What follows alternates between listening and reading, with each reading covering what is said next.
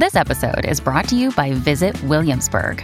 In Williamsburg, Virginia, there's never too much of a good thing. Whether you're a foodie, a golfer, a history buff, a shopaholic, an outdoor enthusiast, or a thrill seeker, you'll find what you came for here and more. So ask yourself, what is it you want? Discover Williamsburg and plan your trip at visitwilliamsburg.com. Another day is here, and you're ready for it. What to wear? Check. Breakfast, lunch, and dinner? Check. Planning for what's next and how to save for it?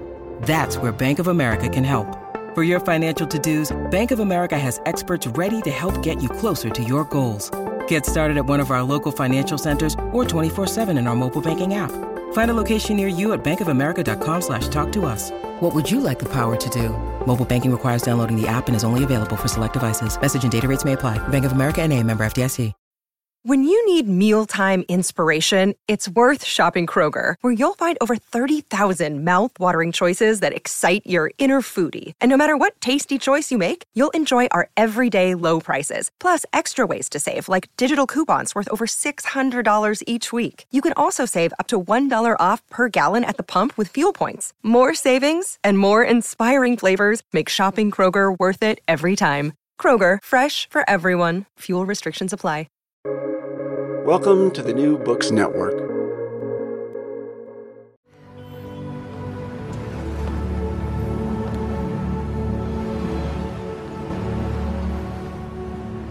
Well, it's time to say goodbye, Betty. It's been so nice traveling with you. Thank you, Irene. I was so excited, nervous. It was sure great to have you to talk to. Remember, I'll be watching for you on the big screen. Okay, Irene. Won't that be the day? Good luck, Betty dear.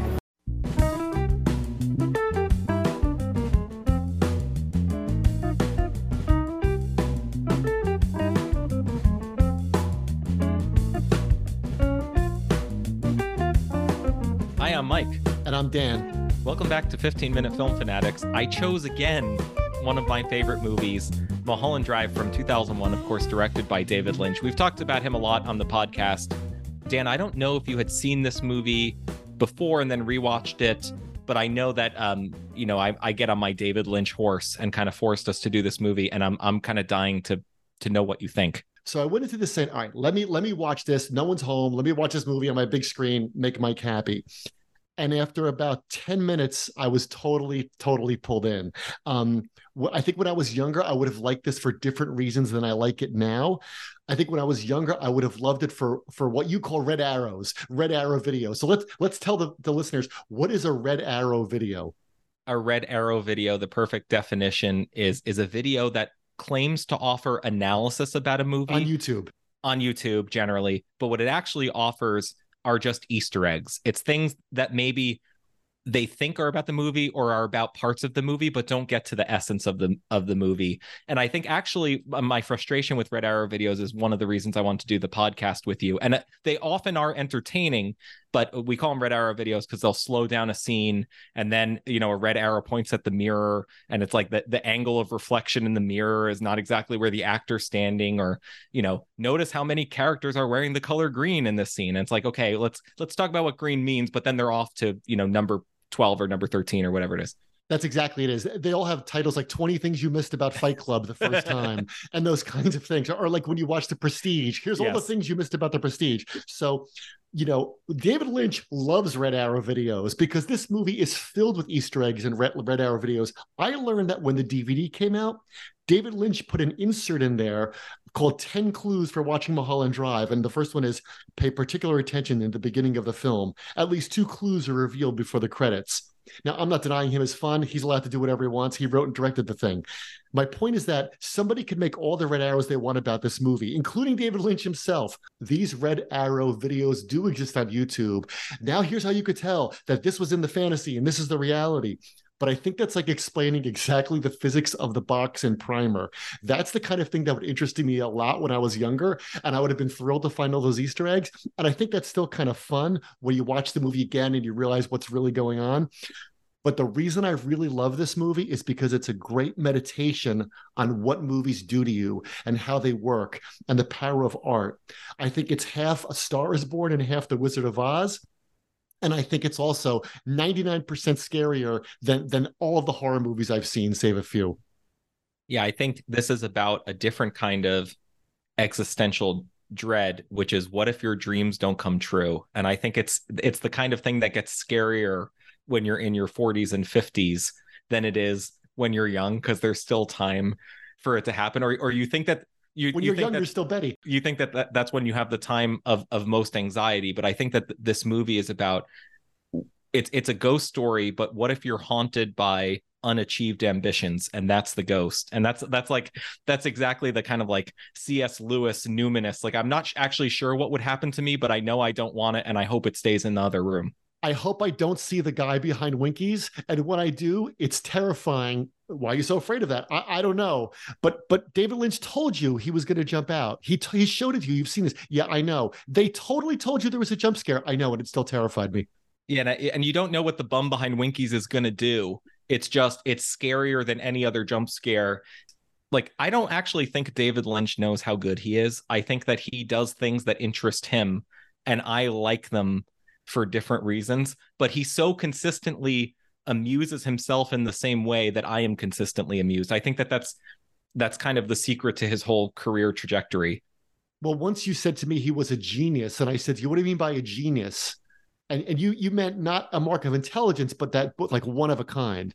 Yeah, I, I, he has a genius. Jonathan Swift, as an older man, once uh, reread Gulliver's Travels and said, "What a genius I had then." What he meant was he he had the he knew that he had been kind of possessed by or possessed something that allowed him to see in a specific way so that you can't screw up but without that specific unique vision he couldn't redo it he couldn't think himself back into the younger man who had written it.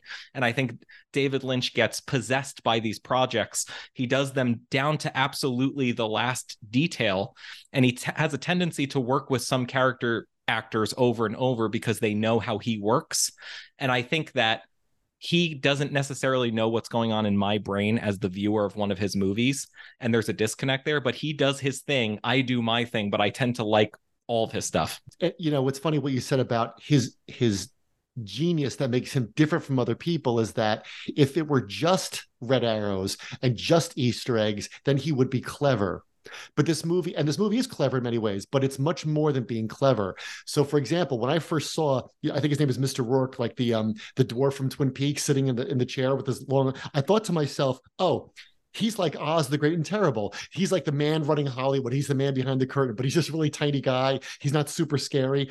And then I thought to myself, well, when you get to the answer, when you get to like two hours in the movie and then you find out the whole thing was a dream, I'm like, oh, that's also like the Wizard of Oz because, you know, it's like Kansas versus Oz. And the whole last 20 minutes is like, oh, you were there too. And you were there too. And then you start to do all the math in your head. And then I found out that forthcoming is a documentary called Lynch slash Oz. And it's all about David Lynch's love of the Wizard of Oz. And of course, in Wild at Heart, if you remember, Diane Ladd is like the Wicked Witch in the Wizard of Oz. So it's kind of funny that it's a movie about movies and it's built upon one of the most recognizable movies ever done. And in a movie trick, it was all a dream that would make us roll our eyes, but here totally works. I think one of the reasons Lynch resonates with folks like us. Um, and he he loves Red Arrows, but his movies aren't Red Arrow Fest is because the things that worry him are real things. Like if you think about Eraserhead, there's plenty of Easter eggs in, in Eraserhead, and it's made lovingly over a number of years, but it's about a real a real tension, a real anxiety. What if I'm a bad father? Right? What what if this thing that's supposed to propagate the human species, it's like it's built into me, but I can't do it um, you know, what if, what if I felt this anxiety over this other human being, but I can't control any of the circumstances, you know, and and that manifests itself visually. And, and this, if you take that same like career tension, what if I fail to launch? This is the Eraserhead, but instead of parenthood, it's it's you know, what if I what if my dreams fail? And I think that dream failure or the structure of a dream, I mean, I think in like kind of the Lynchian mode, the thing that really makes this movie work is that it's it's not based on it's not a pastiche of the Wizard of Oz in the same way that something would be honoring the Wizard of Oz. What it is, it's a it's a recognition that the Wizard of Oz itself is so powerful because it taps into something in the human mind. And he says, "Oh my goodness, that's that's like that's the rabbit hole for how you get deep down into somebody's psyche. And what he does is he kind of takes the same exit off the turnpike as Wizard of Oz, but it's not a pastiche of something that just happens to be famous. It's a recognition of what makes it good. Yeah, because the Wizard of Oz has has red arrows all through it, right? But it's not just cute, right? So what song does Dorothy sing when she's in Kansas? Somewhere over the rainbow. Right. Now that's like you said, that taps into something very deep. You're a kid, but the place I live is boring. It's black and white, or it's brown and white. It's sepia toned, right? But somewhere over the rainbow is a different kind of place, right?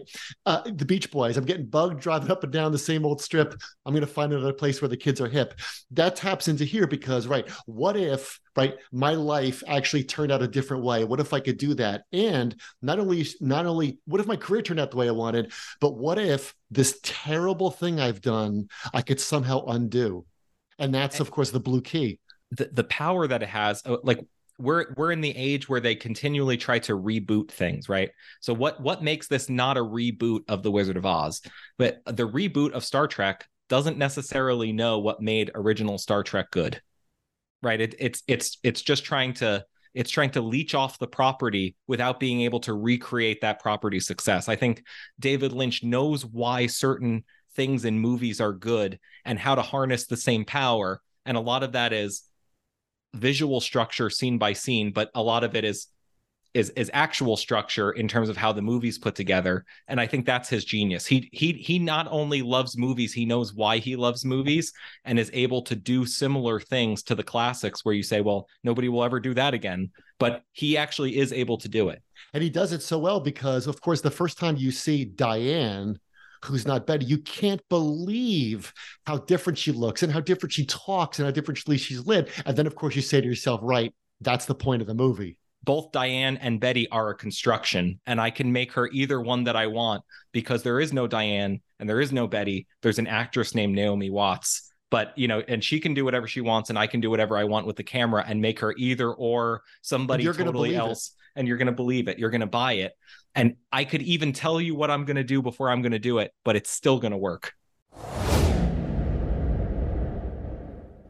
So, welcome back. In part two, we like to talk about our favorite moments. Mike and I have no idea what each of us is going to offer the other guy. So, Mike, what's a moment that you think represents this movie as a whole? My moment is just my favorite scene, which is the failed or somewhat failed assassination um, that the that the junkie guy uh, pulls off when he, he kills the guy in the office and then has to go next door and kill the kill the lady and, and drag her back and then ends up shooting the janitor and With each time vacuum. is trying to make a, trying to make a getaway and I, I think I think it both ties together that like you have to have a suspicion of visual in all films but definitely in David Lynch you got to ask yourself why are we here? You know what I mean? Like, and I think the first time that you watch the movie and as you watch it through, you say, I have no idea what this has to do with the rest of this movie. But when you find out, I think it's it's actually truly poignant, but it also is really funny. It strikes me as um if there's if there's specific pastiches going on going on in this, it's violence um a la a Quentin Tarantino, but done by David Lynch in order to be actually funny, right? It's it's how much gratuitous violence could I do in a short span um, with somebody who's a bumbling or glib um, that would be funny and it actually works just like a, a cut scene from from pulp fiction or something like that um, and I, I, again it's it, it ties in as an overall pastiche of hollywood and specifically what was going on in the 90s which had just ended uh, but it still works and it's still funny and it's it's one of my favorite scenes what's now, yours of, well, I was going to say oh. now, of course, in in the uh, in the, the, go back to the Wizard of Oz thing. Of course, that in her fantasy, it's because if only the the hitman were bumbling, maybe he didn't write. Is that how you saw it? Like, maybe, yeah, that's yeah. the red and arrow, right? Maybe I think it.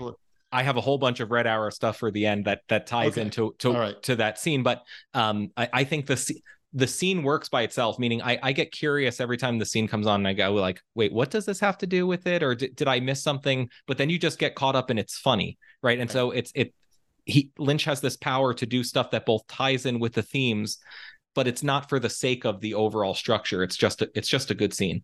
So my moment, speaking of believing something isn't happening, is when Betty has her audition scene with that older actor, the guy with the spray tan. Oh yeah. And why I love that is because earlier we see her rehearse that scene with Rita. And at first you hear them talking, you're kind of puzzled, like, what are they arguing about? And then you think, I actually thought, well, this must be the lines they said they would fax over, and it is. Now, what's great about that is that Rita is not supposed to be an actress. The first time you go through the movie, she's just this amnesia victim who was in a car crash, right? But the actual person, you know, Laura Harring has to play someone who's not an actor but trying to be one. It's like it's like when De Niro has to play Jake LaMotta, play a good good actor playing a bad actor.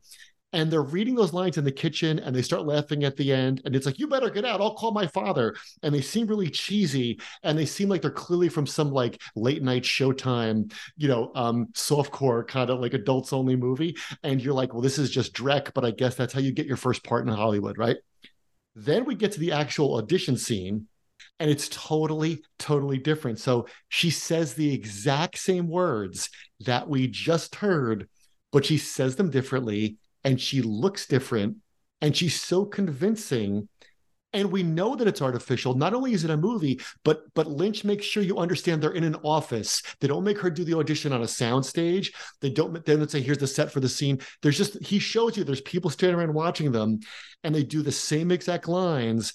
And then the scene is like um oh my like whoa. It's the same words but when you bring naomi watts to it and you bring somebody that can make those words come alive, it, it, the whole thing works.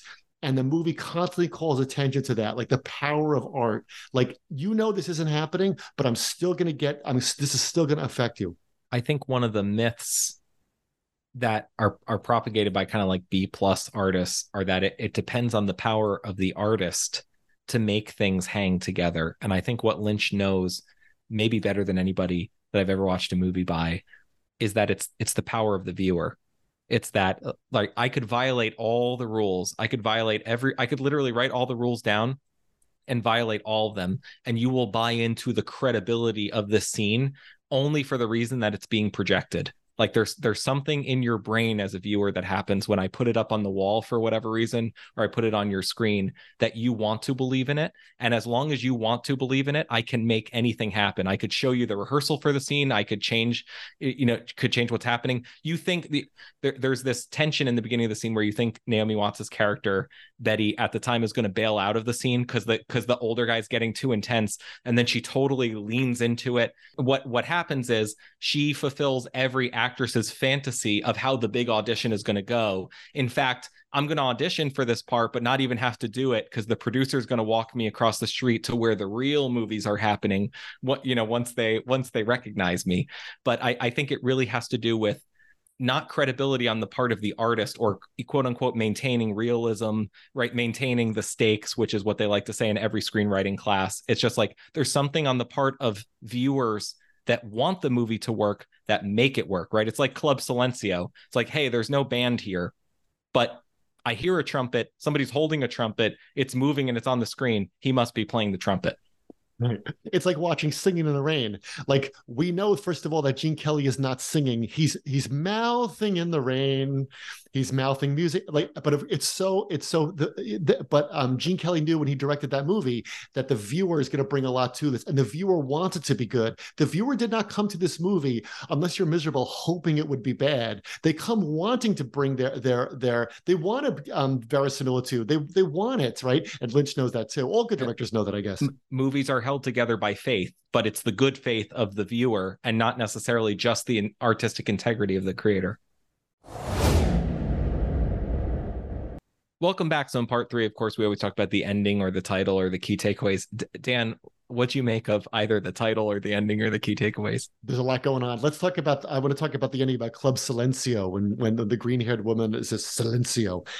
Um, you mentioned before about the trumpet. There's also that great bit where the woman is singing crying Rebekah Del Rio. Yeah, in Spanish. And the great the thing I love about that moment, I'm stealing a bonus moment, is that when she started singing, I thought to myself, why do I know this song? Like I know this melody. And then eventually I figured out, I'm like, because I can't speak Spanish. I'm like, oh, this is crying.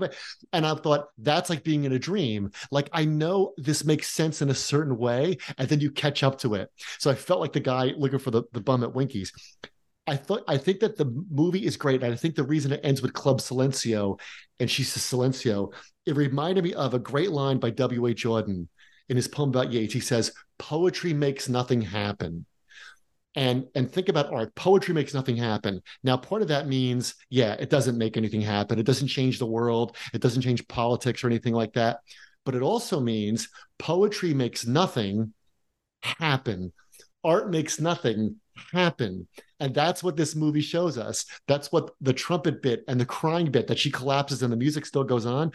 That that the great thing about movies is that th- th- there's nothing. There is no Diane. There is no Betty. That none of these people exist. The, the places don't even exist. But the movie makes these imaginary things happen and your reactions as a viewer are proof of that that yeah this thing happened for the two hours i sat here and and i was locked in that thing happened and uh, it was up there on the screen and the thing happened and i think that's what club silencio reminds us of and i think that's what the whole movie reminds us of is that the power of of of poetry making nothing happen absolutely i mean if you if you connect the very last thing you see to the very first thing you see right those people are not dancing with one another right? Because the first thing you see is them dancing in 50s costume and kind of, you know, twisting and, and doing whatever while the music plays. Like there's no music. They are not dancing to that music. They were not dancing together. There's no pink field where they can all hover in midair and dance.